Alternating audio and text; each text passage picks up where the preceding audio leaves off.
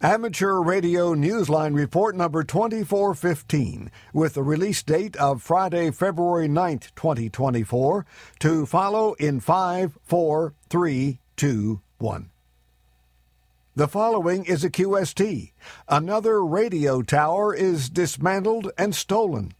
A giant in DXing and contesting becomes a silent key and the music of Valentine's Day, CW style.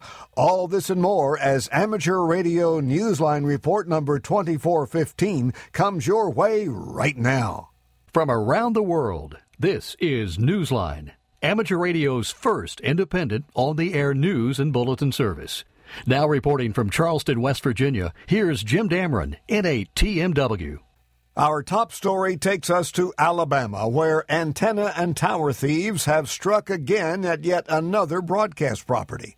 Kent Peterson, KC0DGY, has that story. Only weeks after a radio station in Oklahoma suffered the destruction of its tower and broadcast site by vandals in search of copper, an AM radio station in Alabama discovered that its 200 foot tower had gone missing overnight. General Manager Brett Elmore of WJLX Radio posted on various social media platforms on Friday, February 2nd, that a worker doing landscaping cleanup made the discovery that morning. He said the guy wires had been cut and the tower was gone. The station's transmitter was also stolen from the nearby building. Unlike in the Oklahoma case, the targeted material was not copper, but stainless steel. Jasper, Alabama police were investigating.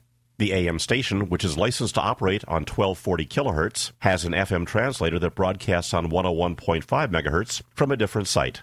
This is Kent Peterson, KC0 DGY. A top DXer and contester from Slovenia who was called a friend by many has become a silent key. Slavko S57DX was being remembered on internet postings by friends everywhere and by those who logged contacts with him over the years. On DX Summit, many of those hams were spotting his call sign for the final time on 14 megahertz with the message RIP. The first such posting was made on the 4th of February, the day of his death, which was announced in a QRZ forum post by his younger brother Janez S51DX. It was only last July that Slavko celebrated 50 years as a radio amateur by operating a month long special event using the call sign S573DX. On the QRZ page for that special event, he wrote that as a newly licensed 16 year old amateur in July of 1973, quote, my heartbeat was near 200 at the time of first contact, end quote. Despite his success in worldwide events, he also had time for young radio operators.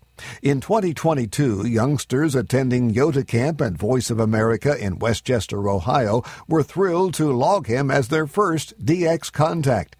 He was a veteran of the Slovenian military, where he was a specialist in telecommunications. He was also a proud member of a ham radio family that includes his wife Pavla S56DX, brother Janez S51DX, and youngest brother Bojan S53YT. Radio, he wrote on QRZ.com, was love at first sight. And even 50 years later, the excitement never died. Qualifying CubeSats from developing nations will be able to get a free ride into space soon under an agreement signed last month between the United Nations Office for Outer Space Affairs and Exolaunch GmbH. Jason Daniels, VK2LAW, has those details. UN member countries involved in space exploration are gaining a boost from a pact the UN's Office for Outer Space Affairs has signed with the Berlin based company known as Exolaunch. The agreement is part of the Access to Space for All program that opens the doors to experience in space exploration for countries that might not otherwise have such access. The program also presents opportunities for the next generation in developing countries to put their STEM education to work with an eye towards pursuing a space related career. This is Jason Daniels, VK2LAW. Satellite enthusiasts said a final goodbye to the popular AMSAT CubeSat known as AO92, which re entered the Earth's atmosphere on the 3rd of February after six years of service. Before its weakening batteries made the satellite unreliable, its FM transponder was well used and allowed many hams to set distance records for contacts. The satellite's payloads also included an L band converter, an experimental camera, and a MEMS gyro experiment. Meanwhile, despite the announcement that Sapienza Space Systems and Space Surveillance Laboratory would decommission the ham digipeater on satellite IO 117, known as GreenCube, the satellite remained in operation after the 5th of February. Petition drives and a letter from AMSAT's president, Robert Bankston, KE4AL, made last minute appeals to keep the satellite and its well used digipeater in action. As Newsline went to production, AMSAT's Paul Stetzer, N8HM, told Newsline that the amateur community was still awaiting a response from the Italian Space Agency, which owns the satellite and is leaving it in operation pending a decision. The earliest of the sweeping changes to UK ham licenses are to begin this month. Jeremy Boot, G4NJH, tells us about some of them. The first of the changes to be made to ham licenses in the UK are to be implemented by the end of this month. Amateurs have already begun receiving information from Ofcom newsletters or to read about the changes in the latest issue of Radcom published by the Radio Society of Great Britain. Some of these first changes include permission for foundation licensees to build their own equipment and to operate on the 2.4 gigs and 5 gigs band. The new rules also permit third party operation under supervision. Regional secondary locators are to become optional. Foundation and full licensees in England may optionally use E as an identifier. Changes to power levels include the ability to transmit while airborne on primary ham bands, but with power limited to 500 milliwatts EIRP. The main documents containing these and other changes to the licensing framework can be found on the Ofcom website. Follow the link that is in this week's text version of Newsline at arnewsline.org. Additional changes are expected to be phased in later this year. This is Jeremy Boot, G4NJH. If you look at a map of the United States, you'd never guess for one minute that the highway known as Route 66, the Mother Road, doesn't just travel between east and west, but it actually leads to Pluto. Randy Sly, W4XJ, explains. How did radio amateurs start a special event marking the discovery of Pluto in 1930? By getting on Route 66.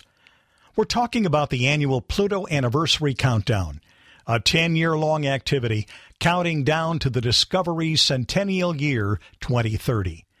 The event, however, has an interesting beginning.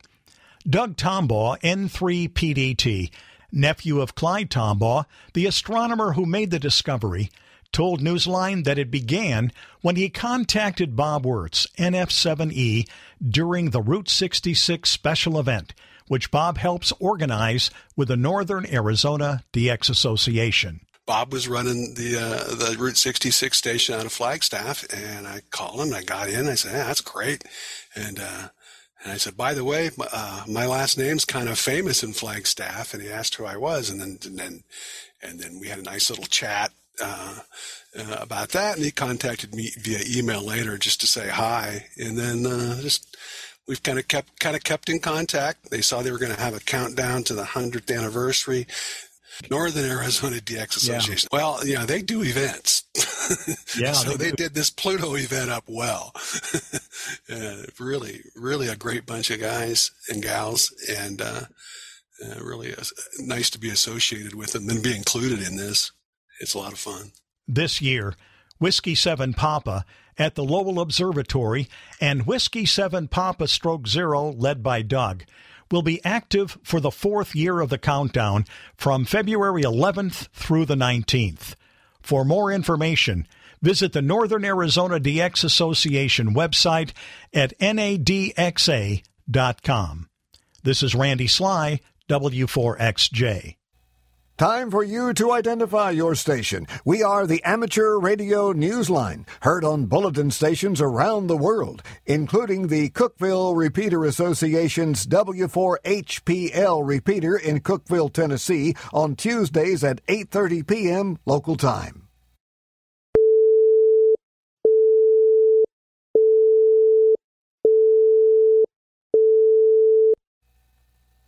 August may seem like a long way off, but for one international group of YLs, the days between the 4th and 10th of that month can't come soon enough.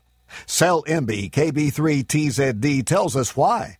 Imagine having access to a first class contest station in Europe for a whole week.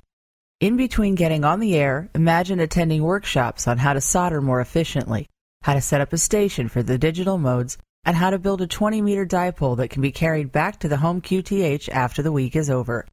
The Oscar Kilo 5Z contest station in the Czech Republic will be the centerpiece of a full week of YL radio adventures.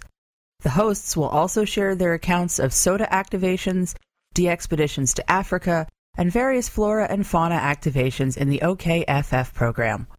For information about hotel accommodations or activities during the week, or to reserve a place, contact Eva HB9FPM slant OK3QI at the email address shown in the text version of this week's Newsline script at arnewsline.org.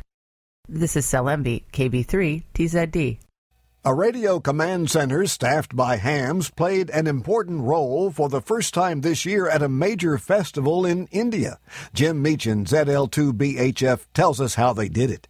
For the first time in its 18 years, a major festival in West Bengal, India, known as the Duars Utsav, invited amateur radio operators to provide critical support. The festival took place on the central parade grounds in Alipurduar in late December, concluding at the end of January, drawing three quarters of a million attendees.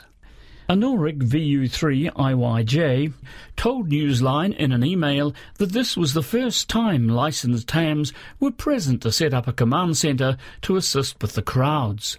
Priem VU3IYI donated the VHF and HF base stations for field support. The North Bengal Amateur Radio Society led by Swarup VU3KOX, was assisted by volunteers from the Oscar India training program, including Jeet VU2OIJ and Niladri VU3FOY. The hams also activated Special Event Station AT28BDU. Anorik told Newsline that the hams were able to conduct some public education as well on behalf of amateur radio, leading an awareness program and having posters on display to explain the contributions that hams make to the community. This is Jim Meachen, ZL2BHF. The innovative spirit of California's Silicon Valley has its roots in the innovative spirit of amateur radio, according to one expert who has spent his life in both worlds. On the 23rd of February, he will share his observations in a presentation that anyone can attend from anywhere. Ralph Squillace, KK6ITB, tells us about him and his unique history lesson. California's Santa Clara Valley literally blooms with innovation. Its technology rich landscape is populated by big data, blockchain, mobile communications, biotech, AI, and other creations that were once only blueprints and dreams. Add to that list amateur radio, which Paul Wesling, KM6LH, believes contributed heavily to the start of it all. He will share a presentation on the Valley's evolution into an innovation center when he visits the California Historical Radio Society, where he can be seen and heard in person as well as via Zoom. Registration is required for both means of attendance. This has been a popular talk wherever it has been presented by Paul, who is an engineer and lecturer. He traces the influence of ingenuity and inventiveness during and after the Second World War from Palo Alto, California, into the Santa Clara Valley, starting with the names of now famous tinkerers throughout history.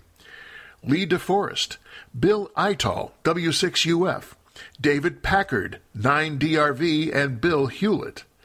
He takes the history lesson right up to Apple Computer's Steve Wozniak, WA6BND, and Atari's Nolan Bushnell, W7DUK. For registration details and additional information, see the Historical Radio Society's website by following the link in the text version of this week's Newsline script at arnewsline.org. This is Ralph Squillace, KK6ITB. In the world of DX, BJ WA7WJR will be on the air holiday style from Vietnam as XV9WJR from the 12th through the 22nd of February. He'll be operating CW, SSB, and digital modes on 20, 17, 15, 12, and 10 meters. QSL direct to his home call. Listen for Chuck KG9N operating as V26CV from Antigua, IOTA number NA100 until the 20th of February. He's using mainly CW and SSB. CQRZ.com for details. Listen throughout February for the special call sign SC50AG, marking the Scandinavian CW Activities Group's 50th anniversary. All QSOs will be confirmed automatically via the Bureau and LOTW. A month long celebration of World Radio Day, 13 February, and the 100th anniversary of the start of regular radio broadcasting in Spain is happening on the air with the special call sign A0100RADIO until the 29th of February. See QRZ.com for details. We dedicate our final story to the holiday known as Valentine's Day, an occasion for many in some countries to celebrate the people and even the things of which they are fondest. For many of us, that includes ham radio. But what else? Ah, that's a musical question, and in this case, Paul Brown, WD9GCO, has the answer. You're about to hear a love story. It's about Junie, N1DUC, who loves amateur radio. It's about Don Smith, a Mississippi songwriter who loves music. Last year, when the two met at a local coffee shop where Don was practicing some of his songs, Junie asked him if he could help create a song for her YouTube channel. Don said yes, and then asked, Is there a way to send an affectionate message using Morse code? Junie replied, Well, of course. You send the number 88. Da da da did it. Well, that's all the rhythm and inspiration that Don needed. With a little bit of research and a little bit of songwriting, he was back a week or so later serenading Junie while they were seated outside the Bright Eyed Brewing coffee shop. He also recorded the moment on his own YouTube channel. Love and Kisses is a love song to a form of communication that may not be quite as old as music itself, but just as effective as sending the message. So, here's a message from Newsline to Don and Junie, with apologies to William Shakespeare, who predates Samuel Morse by more than just a few years. Quote, If Morse code be the food of love, play on. End quote. This is Paul Brown, WD9 GCO. You can find links to Don's song in both a guitar and piano version in the text version of this week's Newsline script at arnewsline.org. Don't be so busy chasing DX or activating those parks that you forget to write a haiku about your experience by sending an original haiku to us here at Newsline. Use the entry form on our website, arnewsline.org, and please follow the rules for writing your three line haiku. We can't accept any entries that aren't written in traditional haiku form. Newsline would also like to take this moment to congratulate our friends at the Ham Radio Workbench podcast on producing their 200th episode. With thanks to Amateur Radio Daily, Anurog, VU3IYJ, ARRL, California Historical Radio Society, CQ Magazine, David B. K7DB, Don Smith, DX World, EVA, HB9 FPM, Exolaunch, FCC, 425DX News, Junie, N1DUC, QRZ.com, Radio World, RSGB's Radcom, RISA R1BIG, Satnog, ShortwaveRadio.de, SOTA Reflector, Sapienza Space Systems, UN Office for Outer Space, Wireless Institute of Australia, Worldwide DX, YouTube, and you, our listeners. That's all from the Amateur Radio Newsline. We remind listeners that Amateur Radio Newsline is an all volunteer nonprofit organization that incurs expenses for its continued operation. If you'd like to support us, visit our website, arnewsline.org, and know we appreciate you all. We also remind you that if you like our newscast, leave a five star rating wherever you subscribe to us.